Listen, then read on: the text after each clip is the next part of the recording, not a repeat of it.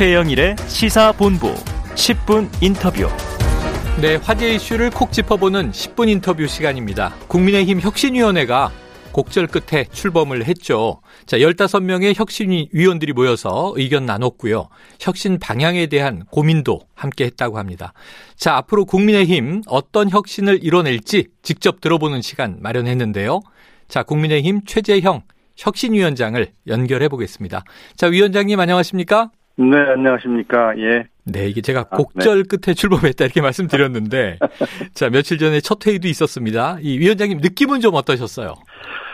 음, 뭐, 곡절 끝에라고 말씀하시는데, 네. 예, 사실 예상치 못했던, 어, 여러 가지 그 당내 그, 좀, 그 의견들이 많이 나왔습니다. 네네. 어, 혁신 출범 자체부터 뭐 어려움을 겪지 않았나 이렇게 보시는 분들이, 음. 분들이 많은데 네. 저희들이 모였을 때는 어 당내 여러 가지 그런 잡음들이나 이런 것들과 관계없이 어, 우리 당이 정말 새로워져야 되겠고 새로운 모습으로 이제 국민들이 어, 심판을 받아야 되는데 준비를 잘 해야 되겠다. 음. 어, 그런 생각들로 분위기가 괜찮았습니다. 네, 분위기 괜찮았다. 네. 자, 선거에서 이긴 직후에 당 혁신위를 띄우다 보니까 이게 좀 이례적인 행보다 평가가 있었는데 저는 잘한다 그랬거든요. 아, 예, 감사합니다. 예, 혁신을 선점하는구나 이런 생각도 했는데 자, 처음 이준석 대표에게 제안을 받고 위원장 자리 수락하실 때 어떤 마음이셨습니까? 우리가 그 선거에서 이제 뭐 근래 두 차례 계속 이겼지만 어 그것이 뭐 우리 당이 뭐 자리에서라기보다는 지난 정부에 대한 심판 그리고 이제 새로 출범한 어, 윤석열 정부에 대한 기대 이런 것들로부터 어, 음. 바가 많습니다. 네. 어떻게 보면은 뭐 반사적인 측면이 많기 아. 때문에 아.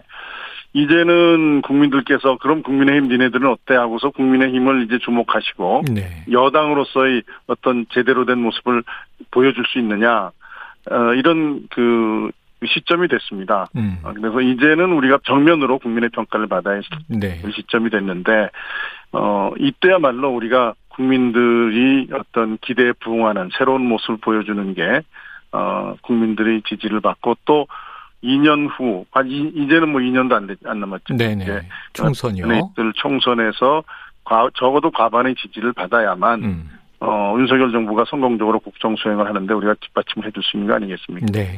어, 이런 측면에서 봤을 때, 아, 이제, 어, 우리 당이 정말 새로워져야 되겠고, 어, 그러한 혁신의, 어, 시점이 바로 어, 지금이다. 일찍 출발하는 게 좋겠다. 네. 어, 뭐 이런 생각을 가지고 혁신의 어떤 취지와 시기에 대한 어, 공감이 있었습니다. 그래서 제가 어, 위원장을 맡겠다고 음. 처음에는 사실은 제가 당내 사정을 그렇게 속속들이 알지 못했는데 과연 할 수 있을까 하는 그런 두려움도 있었습니다만 음. 또 나름대로 뭐 저에게 어, 건 기대에 대해서 대표가 이야기하는 것도 있었고 그래서 어, 일단은 어렵지만 한번 해보겠다고 수락을 했죠. 자, 그래서 처음에 제가 잘한다 이렇게 평가하고 말씀드렸는데 곡절이 시작된 것이 오히려 내부의 공격이었어요. 이게 출범 전부터 이 이준석 대표 사조직 아니냐 이런 이제 비판들이 나오면서 좀 혁신이 활동에도 부담이 될 수 있었을 것 같은데 어떠십니까? 음, 일단 뭐 어, 혁신위원들의 명단이 이제 전부 다 이제 공개된 이후에, 음. 어, 이후에까지 뭐, 사조직이다 이렇게 말씀하시는 분들은 뭐 없을 거라고 저는 생각을 합니다. 네네. 어, 뭐, 위원들의 면면을 보시면 아시겠지만, 음. 어, 그래서 그럼에도 불구하고 뭐 사조직 운운하시는 분들은 과연 그게 그, 그 당과 또 국가를 위해서 어떤 도움이 되는 음. 것인지 한번 좀 여쭤보고 싶고요. 네. 어, 지금 현재 저희들이 어, 생각하고 있는 것들은 뭐 어떤 뭐 정파나 개인의 유불리에 관계없이 정말 우리 당이 보수정당으로서 책임 있는 그 여당으로서 어떻게 어떤 모습을 갖춰야 되겠느냐 어, 이것에 대한 고민을 가지고 혁신안을 만들려고 노력하고 있습니다. 네. 자, 지금 말씀 주셨지만, 이 위원장 외 14명의 혁신위원인데, 제가 알기로는 7명은 최고위원들이 각각 추천했고, 일곱 명은 이제 위원장께서 추천하셨다 이렇게 들었습니다. 네. 그런데 이 바로 어제도 이 김정재 의원이 이 대표가 혁신위원 다섯 명 추천했다 이런 발언이 논란이 되고 또 이준석 대표는 직접 지역구에 가기도 했어요. 이거 좀 혁신위의 동력을 좀 꺾으려는 시도로 보십니까? 왜 이럴까요? 어, 제가 뭐 의도적으로 그 저 뭐야 사실이 아닌 발언을 했다라고까지 말씀드리기는 어렵습니다. 그럼 음. 어, 김정재 의원 본인이 이제 그런 발언한 직후에 어, 저한테 전화를 해서 본인이 뭐 사실관계를 잘못 알고 얘기해서 미안하다 아. 이렇게 얘기를 하, 어, 하셨고요. 아, 오해를 푸셨군요 그 사이에. 어, 뭐 오해 오해한 게 아니라 본인은 뭐 잘못 알았다. 아, 잘못 아, 알았다. 근데 네. 왜 자, 그런 발언을 하셨는지 잘 모르겠습니다만은 어 어쨌든 이 이제 혁신이의 그 여러 가지 어 그 활동이나 어 구성에 대해서 이제는 뭐 어, 사실과 다른 그런 말씀들을 하시는 것은 음. 항상 없었으면 좋겠고요. 네. 어, 그런 것들은 이제 오해는 시간이 가면 금방 풀립니다. 네네. 그래서 흔들리지 않고 저희들이 해야 될 일들을 어, 해나갈 생각이고요. 혁신위가 국민들이나 당원들이 납득할 만한 좋은 혁신안을 내는 것이 우리 당이 살고 음. 또또 윤석열 정부의 성공적인 국정수행 담보하고 또 우리나라가 사는 그러한 길이라는 생각을 가지고 예, 혁신에 임하고 있습니다. 네. 자, 그럼 이제 혁신이 첫 회의가 어쨌든 이제 출발했으니까요. 이 혁신 위원분들하고 위원장님, 특히 이제 어떤 개혁에 좀 방점을 둘 것인가. 이 공감대의 첫 출발점이 궁금합니다. 역시 공천입니까?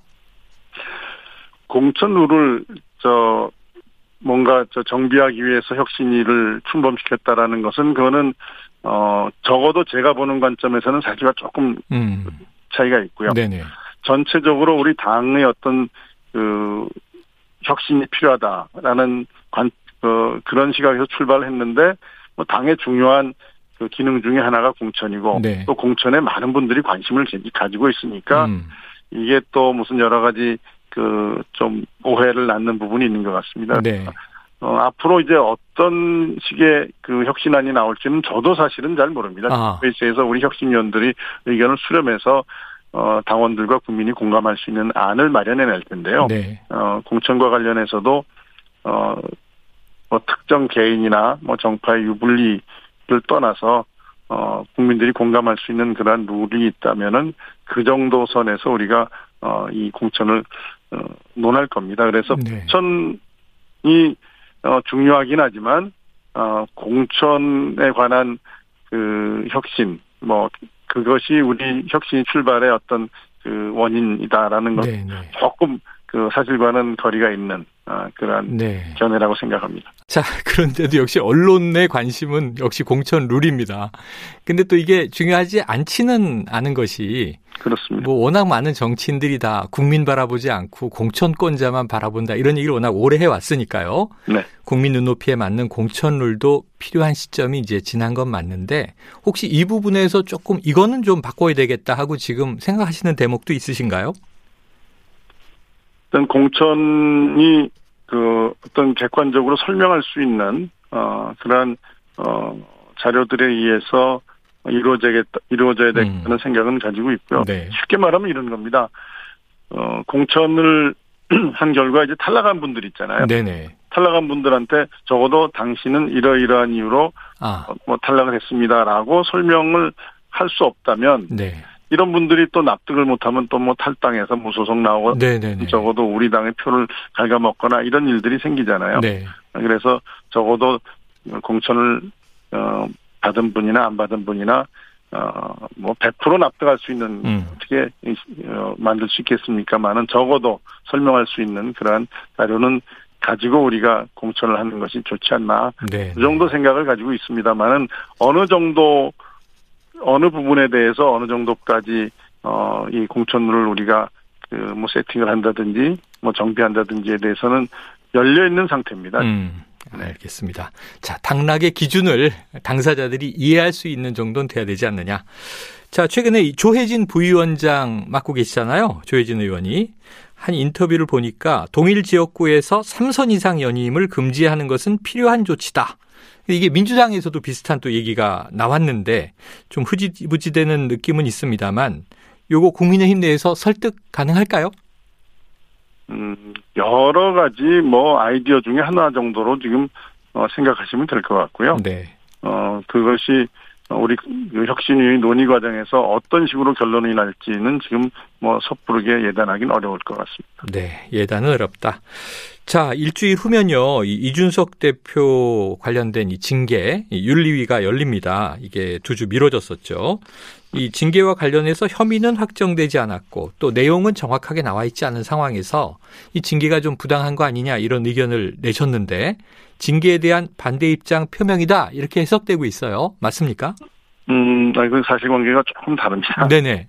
인터뷰 전체 내용을 잘 보시면 아시겠지만 그 당시 이제 인터뷰를 하면서 윤리위의 판단을 어떻게 예측하냐 그래서 제가 자료 어떤 증거에 의해서 그 이 윤리위가 진행되는지 전혀 알 수 없는 네네. 예측할 수 없다. 음.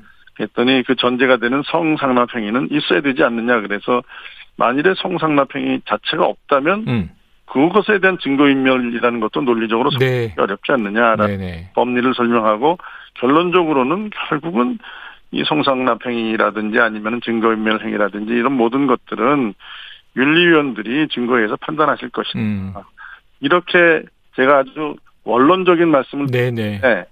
그게 어떻게 지, 그 징계 반대. 징계에 반대하는 것처럼 네. 또는 뭐 이준석 대표를 옹호하는 것처럼 그렇게 해석이 되는지 저도 이해가 안 되는데요. 네네. 아마 그렇게 말씀하시는 분들은 이준석 대표 징계해야 되는데 증거가 타고난 아, 넌왜 징계한다는 말을 하지 예. 이런 생각으로 그렇게 말씀하시는 거 아닌가 네. 저는 뭐 그렇게 생각하고요 객관적으로 어, 법리적인 것과 또 현실적으로 제가 어, 증거를 사실관계를 모르는 상태에서 또는 증거가 음. 어떤 증거가 나오 있는지 알지 못하는 상태에서 판단할 수 없다 네. 이렇게만 말씀드린 겁니다. 알겠습니다. 자, 그런데 이제 이준석 대표가 만약 징계를 받게 된다면 뭐 혁신이 동력을 잃는 거 아니냐.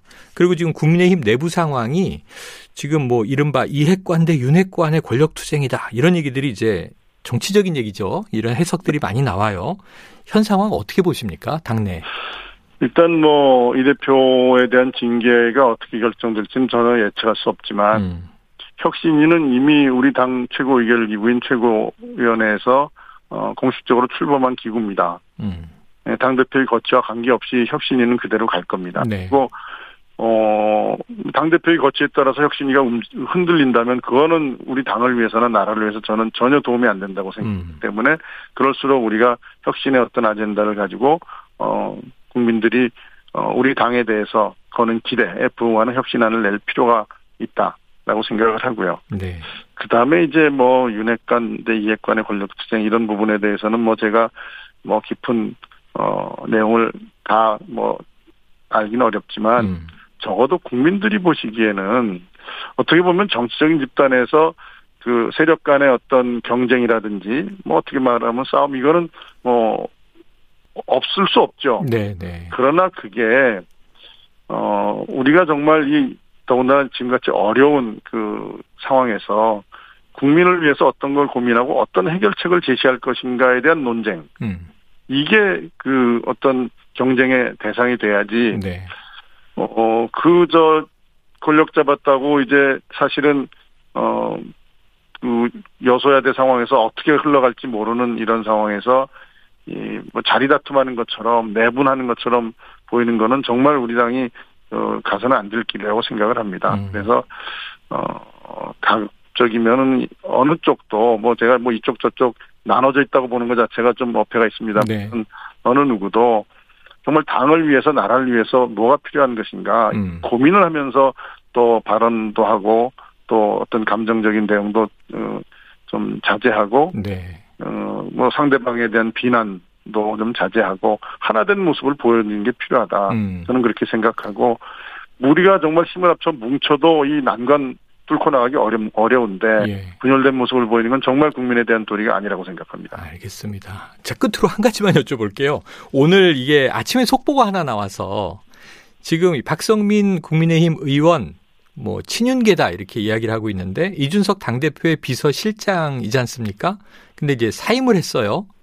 이게 이제 또 아까 이야기했던 윤핵관, 이핵관 과정에서의 문제 아니냐 하는 해석들인데 이건 어떻게 보십니까?